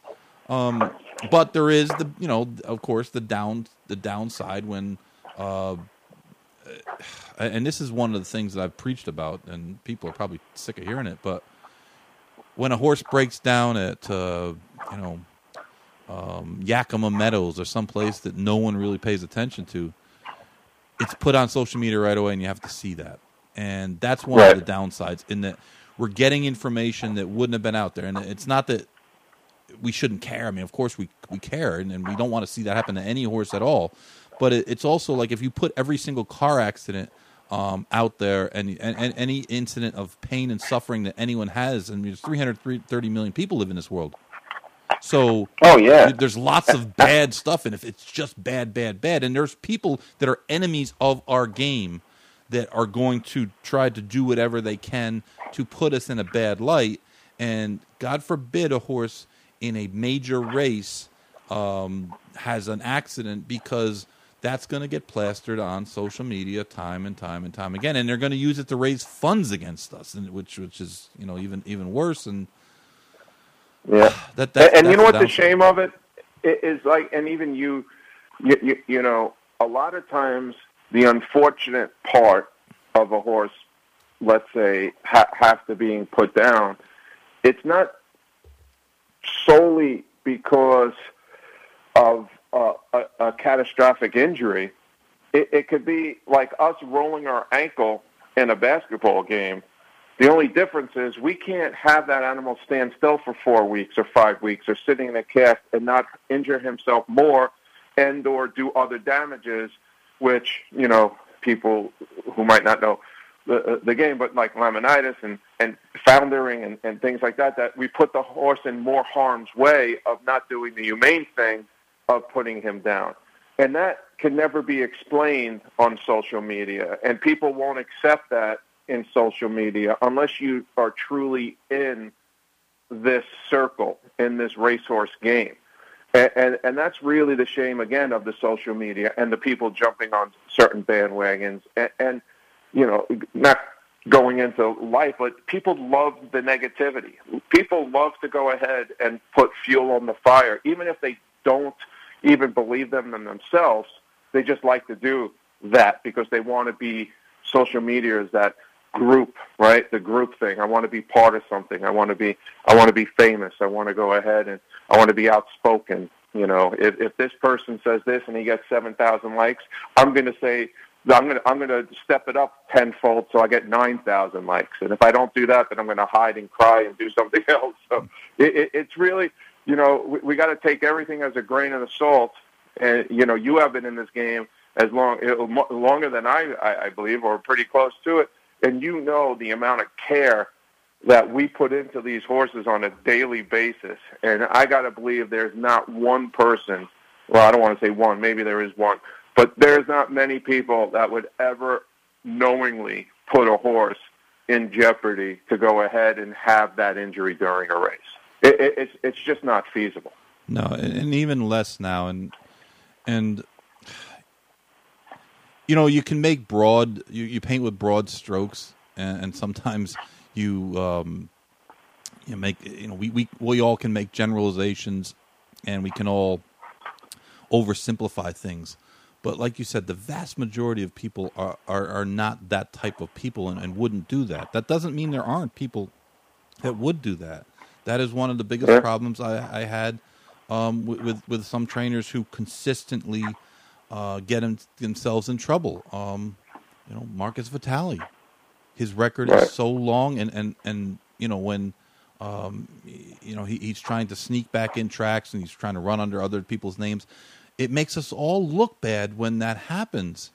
And the sad thing is that, that that's not the, the, the norm. That that's the that's the that's the exception. And um, in racing, when uh, there's a guy a guy gets a positive test, and like the, the the degree of positive test, the the the variance between a guy who's absolutely positively trying to cheat to win a race and a guy who has one nanogram of some medication that, that had zero influence on the horse uh, at all, you know, it, it all counts. It, it looks is sinister either way on, on the on the, the, the, screen. You know, when you look at it and say, "Oh, this guy got a positive," oh, this guy, you know, I told you this guy's no good, and blah blah blah. And then they try to start, you know, putting things together, and and and a lot of that too, Troy. And and you know, we've been both on on uh, the boards of horsemen's organizations.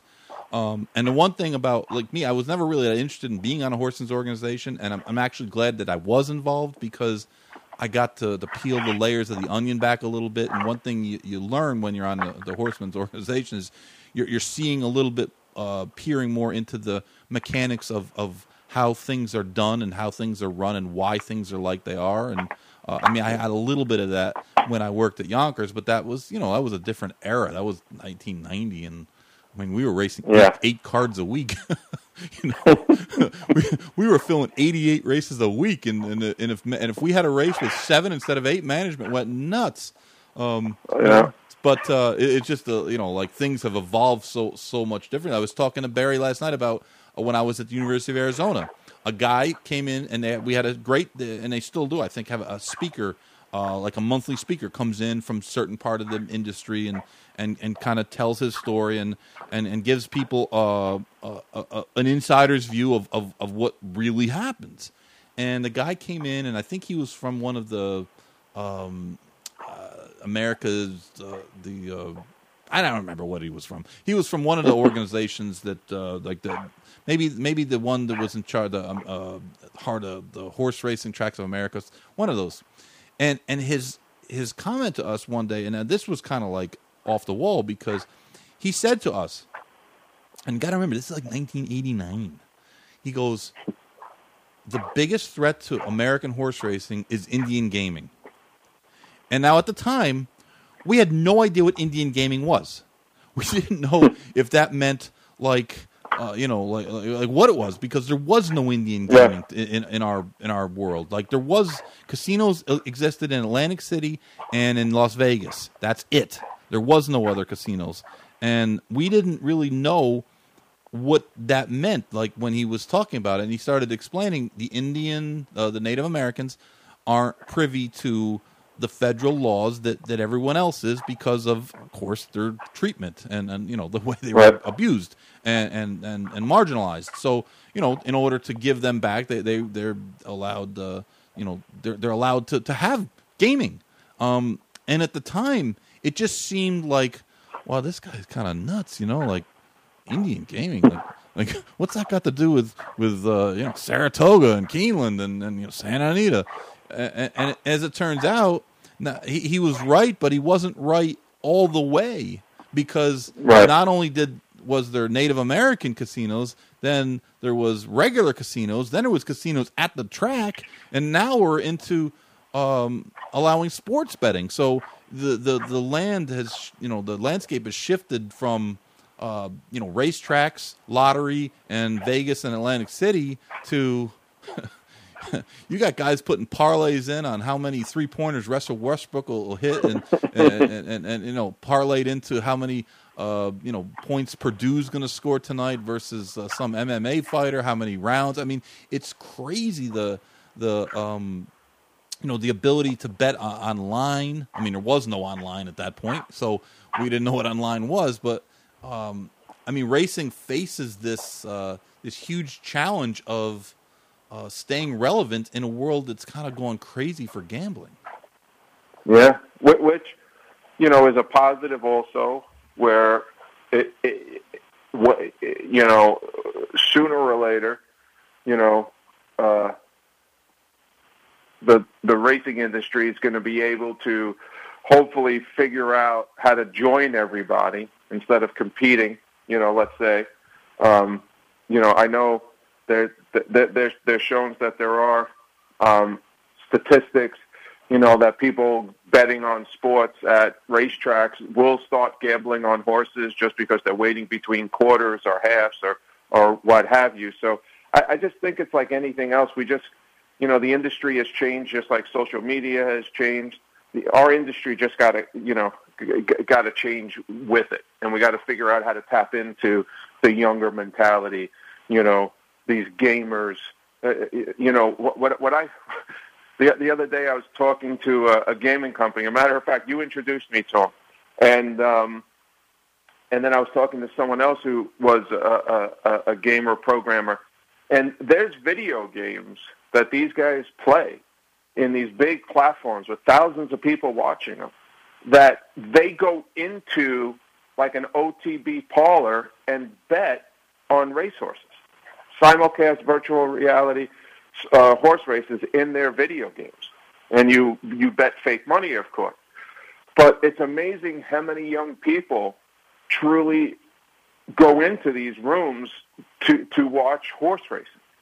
So there there is a, a whole avenue, a whole group of people that are truly still on tap to get to get into this racing game. And as we see, you know, that any time anybody who's young that starts making money, especially in the Wall Street and the, the hedge funds, the first thing they do uh, after they buy their cars and their houses is somehow migrate into the racing industry. It, it, it, there's no better feeling in the world than to have the, these horses run, even just watching them. And then, you know, winning is just a whole completely different level. But then, of course, there's the level getting onto the Breeders' Cup, getting into the Derby Trail. You know, the, the amount of um, money and thrill and excitement that, that, that comes with that, it's, it's just never going to end. And, and I know we're never supposed to say that word never, but there's just, there's just so much money in this world. We just got to you know, go ahead and, and, and bring them in and bring them in the right way. And that's why I don't know if it's a good segment to, to go turn a little bit, but that's why you and I have started talking and, you know, going through, you know, Circle Eight Ranch is podcast. You and I are going to start working on a, by, you know, bi-monthly or, you know, twice a month and, and really start bootstrapping and start teaching people the, the, the game. There's no, you know, two people better like I, I believe you and I that have been from every aspect, grooms, you were you were assistant uh, racing secretary, you know, trainers. I drove in races. You you were a hot worker, assistant trainer, trainer. Went all over, worked for the best people. That, that there's so much to learn in this industry, and I believe if we go ahead and bring people along that journey, that they'll feel the same way that we feel in the racing industry. And sooner or later, you know, hopefully they start going ahead and figuring it out how to get into the racing industry, which is our ultimate goal. All of us, everyone, you know, competing and participating in this racing industry. You, you know, uh, I, I was asked the other day about, you know, who, who's our competitors, and you know, I really put a lot of thought into it, and it's really not an individual. It's not really the companies. Our competitors are the horses competing against each other because, you know, if you think about it, our competitors to, to let's say the individual owners, our competitors sooner or later become our partners, and that's what's really cool about this industry. So I, I really, you know, look forward to doing this with you. Yeah, it's uh, we're going to do it every other week, and we have a you know a lot of good ideas that that uh, about teaching people about the business, and uh, there's so many different um, you know facets to it. But the one thing about racing is that um, we, as a business, have done a really poor job over the last uh, few decades of getting people there, just getting them there, because um, it's very hard. And I, I've been a big proponent of this for a long time. It's very hard to get a person that that's not just strictly um, uh, you know ha- has already has a gambling background. You could get them into racing via simulcasting or whatever. But a lot of people, uh, you know, they, they need to get to the races and, and kind of see the excitement and and have uh, you know feel the, the the see the horses themselves and see how fast they are and how big they are and and you know kind of the the pageantry of it all and you know that that's that doesn't uh, we're not disrespecting betters at all because betters are are the lifeblood of the sport but a lot of times you got to get people there first and yep. you can develop them into uh, different areas. And and there's been a lot of you know talk on social media about you know do fans matter? Do this that. Well you know i don't want to like put percentages and say well betters are 58% of the business and owners are 37% and the fan like we all need we, we need every facet of of the business. We um it's great to have uh the big meets uh, Saratoga Keeneland Del Mar um where where we get a lot of people get get out to the races the big event days the derby the preakness the triple crown the breeders cup i mean it it it keeps us um it keeps that sporting aspect of our game alive, and it's not just uh, the numbers, betting numbers. Because when when you look at a, a, card at Parx on a Tuesday afternoon, it's not there's not a whole lot of sporting aspect to that. Yeah, the jockeys are great athletes, the horses are even better athletes, but in the end, it's just kind of a monotonous gambling vehicle, which is great when you are betting on it and you're doing well and, and, and you know you're, you're you're you're finding opportunities but there's also a, a room you know for for the uh, for the other end and I think one of the industry's issues is that we spend way too much of our assets and our, our, our marketing dollars on those people and I think that's where the gambler says hey like you're spending all your money trying to get people who wear bow ties to the races those guys are going to come out. They're going to spend some bucks. They're going to buy a couple cigars. They're going to drink some beer and or eat some food. But then they might not come back till the next month or the next year. You know, what about us? I'm there on a on a on a Thursday, grinding it out. You know, putting my money up, and you guys don't do anything for me. And and I think that's one of the issues that the business has not allocated its resources well in in that area. But you know, in the end, um, you know the the races that get the press that get on on national TV um, the highlights, the the things that, that the media, the mainstream sports media will still cover uh, are the Breeders' Cup and the Triple Crown and, and those kind of races. Because I mean, it used to be every every town, every racing town had a had a racing rider, and now oh yeah, I, I don't believe any. Um, I think maybe Lexington does, uh, but I don't believe any. Um, there's any real you know full time turf riders at all, and of course the newspaper business is, is, is you know, you know they've had their own issues as well. I mean, uh, that that's a business that that's kind of falling behind the times.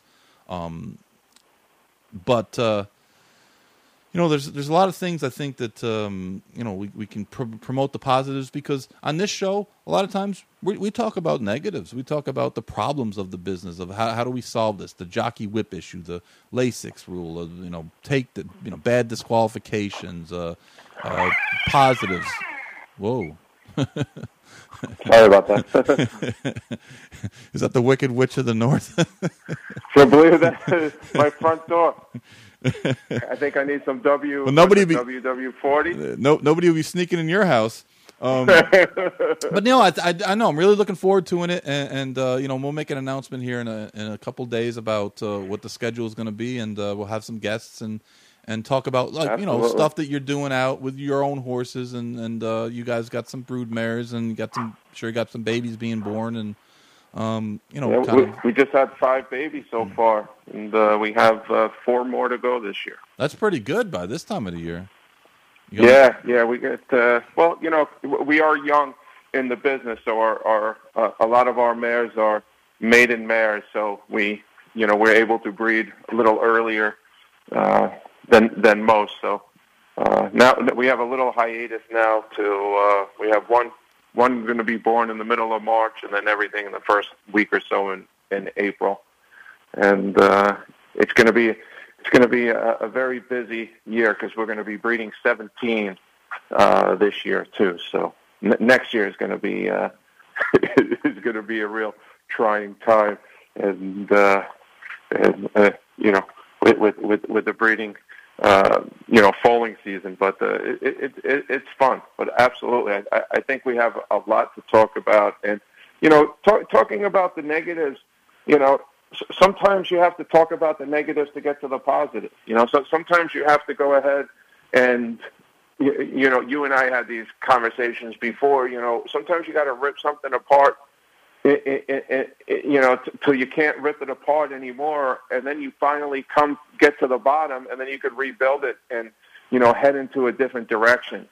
You know, uh, the the industry is always called the sport of kings, and and I think you know there's there's a lot of people still in this industry that believes, you know, that the sport of kings, you know, is just on this mantelpiece and we don't have to do anything. Um, and it's always going to, you know, grow and be the most popular sport. Um, you know, because we're up there as, a, you know, it, when you break down the numbers of other sports, we're, we're right there with everybody else. You know, it's a huge industry. We just got to go ahead and, you know, bring it into the modern times. You know, get, give it that little facelift, bring in the new clientele, and whatever direction that is. And I agree with you.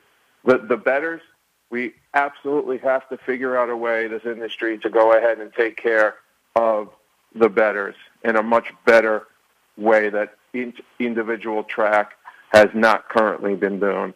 And then at the same time, you know, you talked about fans in anything you only need one.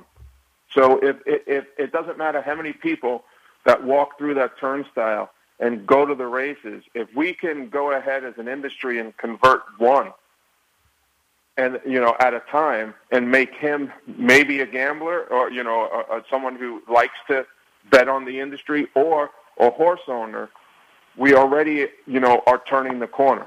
So it, it, everyone's always worried in business that we have to get X percentage. We have to, like you, you were saying, everything's a percentage. No, it's not in a percentage. If we just grow it slowly and one at a time and one at a time, you never know who that one person is and how many that person brings in and how many horses he's going to buy. You, you know, all of a sudden, you know, you hear of this name, no one knows who it is, and then all of a sudden you find out that he owns 80 horses and he just bought, you know, a 500 acre farm and now he's breeding, and all of a sudden he's taking a huge part of the industry and bringing it to the next level. So, you know, I, I think it's a really good time, one, to get into the industry. The purses are exploding in a, in a, in a lot of locations, which you and I, am sure, are going to talk about numerous times over. You know, the safety of, of the horses are getting better the horses are getting you know faster. The purse structures, uh, you, you know, are, are going very well. So uh, yeah, I'm really excited for us to, to, to start working together on this project. Yeah, it'll, it'll be it'll be a good time, and uh, like I said, we'll we'll have some uh, details about that forthcoming in a couple days. Got a couple other projects I'm working on um, as well, but um, yeah, it, will be a, it'll be a good thing, and uh, you know, the one thing about the podcasts are that, uh, unlike um, you know live television or, or even radio, you know, you can play them whenever you're you're you need to play them, and you can stop them and, and, and fast forward them whenever uh, you know you, you know you, you you have the the time to do it, and and that's the one you know real big positive about podcasts is you know versus you know live shows, and this show is live now, but um, you know, most of our, our downloads are not, you know, from the live show. They're they're taped. Um, this show taped, so you know, it's it's a good way to get get a hold of people and uh, you know, kind of uh, you know, put some information on the website and, and do do things like that. And uh, you know, people have questions, and, and that, that's the one barrier that I think social media can help with in racing is that um, I often get questions from people, sometimes having nothing to do with anything I'm talking about on the show. Just that, hey, you you know, you know uh, I really can you answer this question for me? I'm really not sure. I'm really not sure where to where, you know where to go to, and I don't want to say it on so, on Twitter or, or, Facebook because people think I'm stupid. And, and a lot of times they're they're actually you know valid questions. So um, that's been an issue in horse racing, and that the, the, there, hasn't been a real great um, central location to ask. Uh, to ask a lot of uh, of questions that, that people might have that, that, they might think are stupid, but they're actually good questions. Uh, sometimes, you know, the even uh, for people that are owners or people that have been in the game for a long time, the licensing questions and um, you know when when you're in a partnership, uh, in some states, you know, uh, if you own any percentage, you have to be licensed, even in the partnership, even if there's twelve other people, even if the the main partner is is the, the, the primary, and other states you don't. Other states there's five percent. I mean, there's so many different variables um, that uh, yeah, I mean, people often have questions, and, and nobody likes to look dumb, you know. Yeah. So um, it, it's uh, I mean, you know, it happens to me a lot because I'm on the because I'm on the air and I say stupid stuff, but but um, but I'm, I'm used to it by now. But uh, no, it is it's a it's a good uh, you know I think it'll be a good thing, and uh, and I think the, the every other week will will will give us enough time to you know cover a lot of different areas um, without you know kind of overexposing it as well. Yeah, and uh, you know I am heading down to Florida this week, and uh, so you better when not I, when I get there. Don't don't bring we'll, any we'll, don't bring any snow with you. no, you know, believe it, you know. So how crazy the weather is here! It, it, it's like in the fifties today. I know it's it's, it's so, so, it's so crazy. It, it, was two days ago. It was one degree when I woke up. Yeah, so this, mor- this morning it's in the fifties. This morning about seven o'clock, I got the the my daily Carlo Vaccarezza weather report from Kentucky. I'll generally get it's fifty two. Can you believe it? It was only two the other day. I was like, "Yeah, don't put your jacket away yet." it, it, it's not over yet. Yeah, it, it might be. I, it might I, be fourteen. I, I, remember yeah, I was, I was saying that you know I remember I don't even it was like September and it was like 20 degrees. You know, like it was it was 70 the night before. You know, the, that day, the next day, you're sitting there chiseling out water pails. It was like, what is going on here? The day Sunday Silence won the Kentucky Derby, it was like 30 degrees that morning. This is in May. And then, you know, like two days later, it's 75. and then people wonder, why is everyone sick? yeah, uh, yeah.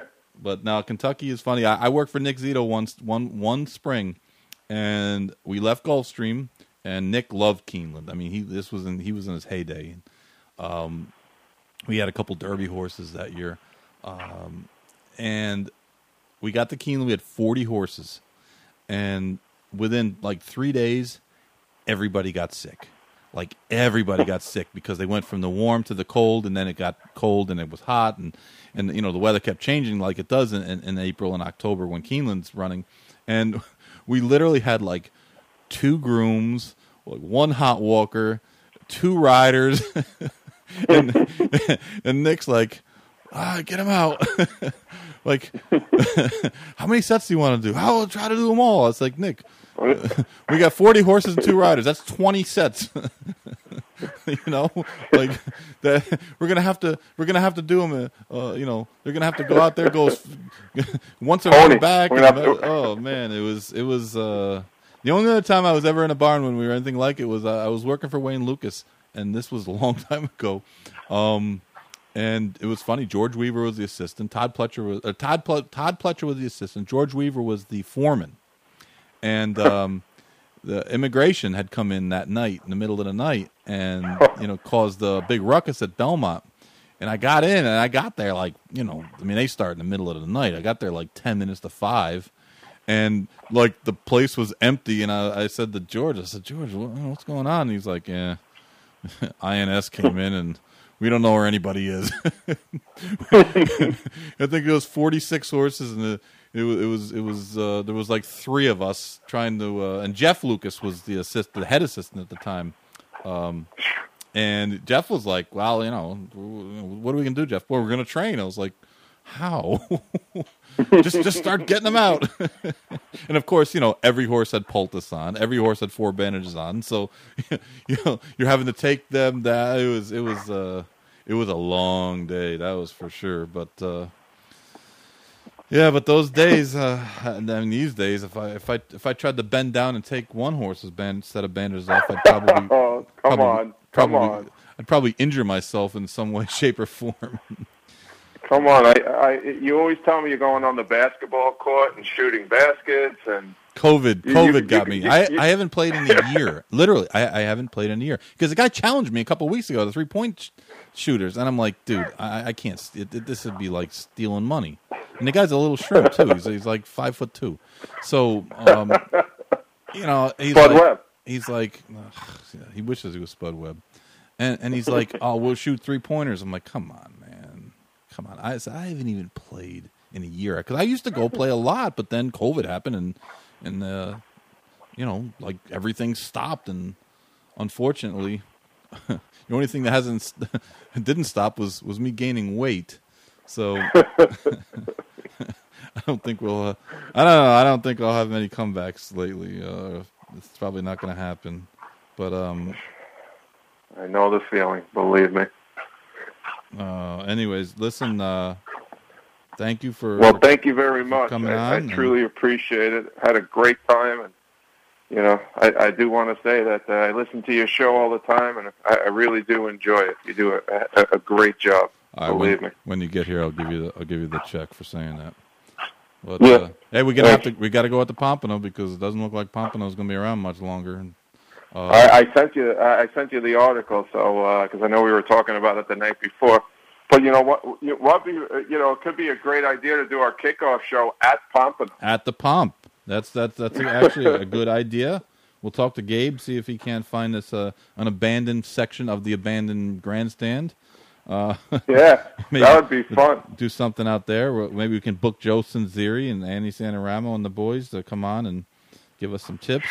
Uh, as a matter of fact, as we've been on, uh, since you've been on, uh, the sh- came on the show a little while ago, Churchill made the official announcement that they are putting Arlington Park on the market. Uh, they're trying to sell it and came out with um, a quote that uh, I think maybe someone's nose might grow, and that they're going to try to relocate the um, the, the Arlington racing Million. there. No, the the, the racing uh, uh, license. Though I mean, we all know in this day and age, a racing license not attached to a alternate gaming license is not going to be a go. It's just not going to happen. No one's going to build a racetrack just for racing. It's it's just economically not feasible. So you know, looks like I mean, and, and Arlington, I mean, the, the the the handwriting has been on the wall since Churchill decided uh, last year that they weren't going to pursue a casino license that they had spent the last nine years uh, actively pursuing. so once they decided they weren't going to go uh, to try to get the casino license for Arlington, uh, that essentially sealed the fate there, and it's just been a matter of time. And I guess it's now official that they're going to sell, and this is probably going to be the last meet at Arlington coming up uh, this summer. So if you if you haven't been there, have you ever been to Arlington? No, You you, you got I, I, I heard it's absolutely beautiful. You know, I, I'm I'm gonna make I'm gonna make a point to, to, to go there this year. Yeah, you, you, You- really, you know, really have to. I, I, I it's it's a you know, I, track. I I was kind of like a, a fly on the wall in, in a, a meeting um, not too long ago where I believe that there were some high-end officials that worked for that company that you just mentioned that was saying that they were not going to do anything with Arlington, that they were going to make, you know, have a real go, that they felt it was very important to keep racing there. It's very, very surprised. You know, I, I get that um, you're working for a big corporation, and, and that sometimes uh, they're not going to be that forthcoming with their future plans. But uh, it, you didn't have to be a genius to see what was going to happen at at, uh, at Calder once that um, you know the, the fate seemed to be sealed there. Um, and, and, as far as we know, that that's you know going to be no longer with us. And uh, Arlington, it's the same same situation. And I mean, Churchill did this to Hollywood Park. Um, yeah, they they would have done it to Hoosier had the the harness interests not not got involved in and uh, you know bought Hoosier uh, and kept that racing. Even though I've barred Hoosier for life, I can I will never bet there again because I cannot win. Nothing against Hoosier, but I cannot win at that place. But um, that, that that that track is very difficult oh, to figure out. Oh man, it, it's it's brutal. But um, I remember I remember back in the day, all you had to do was bet uh, Dave Harmon, right? Yeah. There, and you know, pretty much you won every single race. But that, was years ago. Trace Tetrick and John DeLong, and I mean, listen, they have pretty good horses there. I just can't win. But uh, but Arlington, I, I spent two summers in Arlington. I think 2010 and 2011 uh, or thereabouts. And uh, honestly, it, they were really. It was a fun place to train and, and, go to the races, and the area surrounding it is great. And Chicago is a great city in the summer.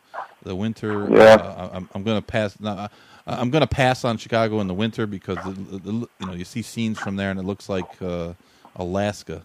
But um, yeah, it, it, it is terrible. But I'm definitely going to make a point of of, of going this summer. When you sure. when you go in the paddock, it, it's just like a majestic view of the of the grandstand, and uh, it's just a great place. to have the uh, up at the top of the stretch. They have a bunch of of uh, like a lawn area, and they would have Fridays would be twilight racing, and they would have the family days, and there'd be millions of people there, and it was just a great track. And the Arlington Million, uh, my mom and dad came out one year for the Arlington Million. My dad, you know, had said that was one of his bucket list things he always wanted to do was go to the Arlington Million, and uh, they came out and had a, had a great time. And, and you know, it's always been a, a, a great event, and it's just kind of sad. And, and, and believe me, if if you have not been to Arlington Park, uh, you know, anyone listening, and, and you get a chance this summer, even though the racing will will certainly not be, um, you know, uh, Class A top top grade one quality. Um, you should go just to just to make sure that you experience it once and, and see um, what a beautiful track it was, and, and it's almost kind of a melancholy thing because uh, you know it's it's just uh, it's just a great track, and I mean I, I was at Hollywood Park once, I raced out there one time, and um, you know, I, it was a beautiful track as well in, in, in, a in a really rough neighborhood, but the track yeah. itself was, was was a really you know it was a they had a, the lakes and the, it, it, was it was a nice nice place and uh, you know we keep losing these places. Hialeah is not torn down. I mean they have a casino there, but uh, you know they have the sham racing and it's it's it's sad that we don't have that. Um, you know, racing in New England is all gone. There's no more Rockingham. There's no more Suffolk. Garden State Park. Uh, that's a place I'm sure you've been quite a bit. That oh yeah, yeah the Garden State. Roosevelt Ra- Roosevelt Raceway. Yeah, Roosevelt's gone. Uh, uh, Atlantic City. Um, City. You know, just just so many tracks are gone, and uh, and I, I get like you know life moves on, and it's a it's a tough market, but uh, yeah, if you get a chance to go to Arlington this year, you you know this summer, do it. Don't don't miss it because it's a it's a beautiful track and and at the very least, you'll have memories and you'll be able to bet on some polytrack. Yeah, absolutely. You know, you know, uh, you, you never want to see a racetrack, you know, close. We we all know that, in reality, right now, with a lot of other racetracks that are racing year round and a little too long, and with the shorter fields that we have, a little consolidation in regards to helping out field sides at, at a prospering racetracks, you know, is only going to help our industry, especially uh, on the side of, you know, the betting side. You know, more competitive racing during, you know, maybe summer months and and other locations, kind of like Gulfstream, larger fields, things things like that. So there's there's always a shining light in uh, in, in trying times. That's true. Thank Troy. Listen, thank you for for um, all right. Thank you for Thanks your time, again. and looking forward to uh, to doing some shows with you. And I, I really want to. Uh, I really want to thank um, Phil Antonacci and Jimmy Takter for uh, giving us some time earlier in the uh, in the card. We'll be following their uh, their training career as as they launch. I guess they're going to have a couple starters at Gulfstream coming up soon, and um, uh, Troy Levy of uh, Circle Eight Farms uh, will be will be doing some shows with him coming up uh, soon, and and everyone else. Uh, thank you for listening, and and we'll be back next week. Uh, again, you can get us at Going in Circles Podcast at gmail.com. Uh, anything you want to say, even if you want to be insulting like the guy that was emailing me last week, not a problem. All right, talk to you guys later. Bye. Why, in the past decade, has BRL Equine become the premier equine supplement company in the industry? Because we spend millions in research and development before we ever put out a product. Because we use only FDA supervised facilities to manufacture for us. Because what we say is in them is in them. Because they work. Because if you're not happy, I'll give you your money back and because top trainers and veterinarians in thoroughbred racing, standardbred racing, three day eventing, and barrel racing all trust in BRL Equine. Shouldn't you? To find out more how Flexify HA, Unlock, Bleeder Shield, and EPO Equine can help you, contact me, Joseph Volante, 215 501 6880. This is the Going in Circles podcast, hosted by Horseman Chuck Simon. To become a sponsor, to suggest topics, or for questions, email Going in Circles podcast at gmail.com and log on to our Facebook page, Going in Circles Podcast.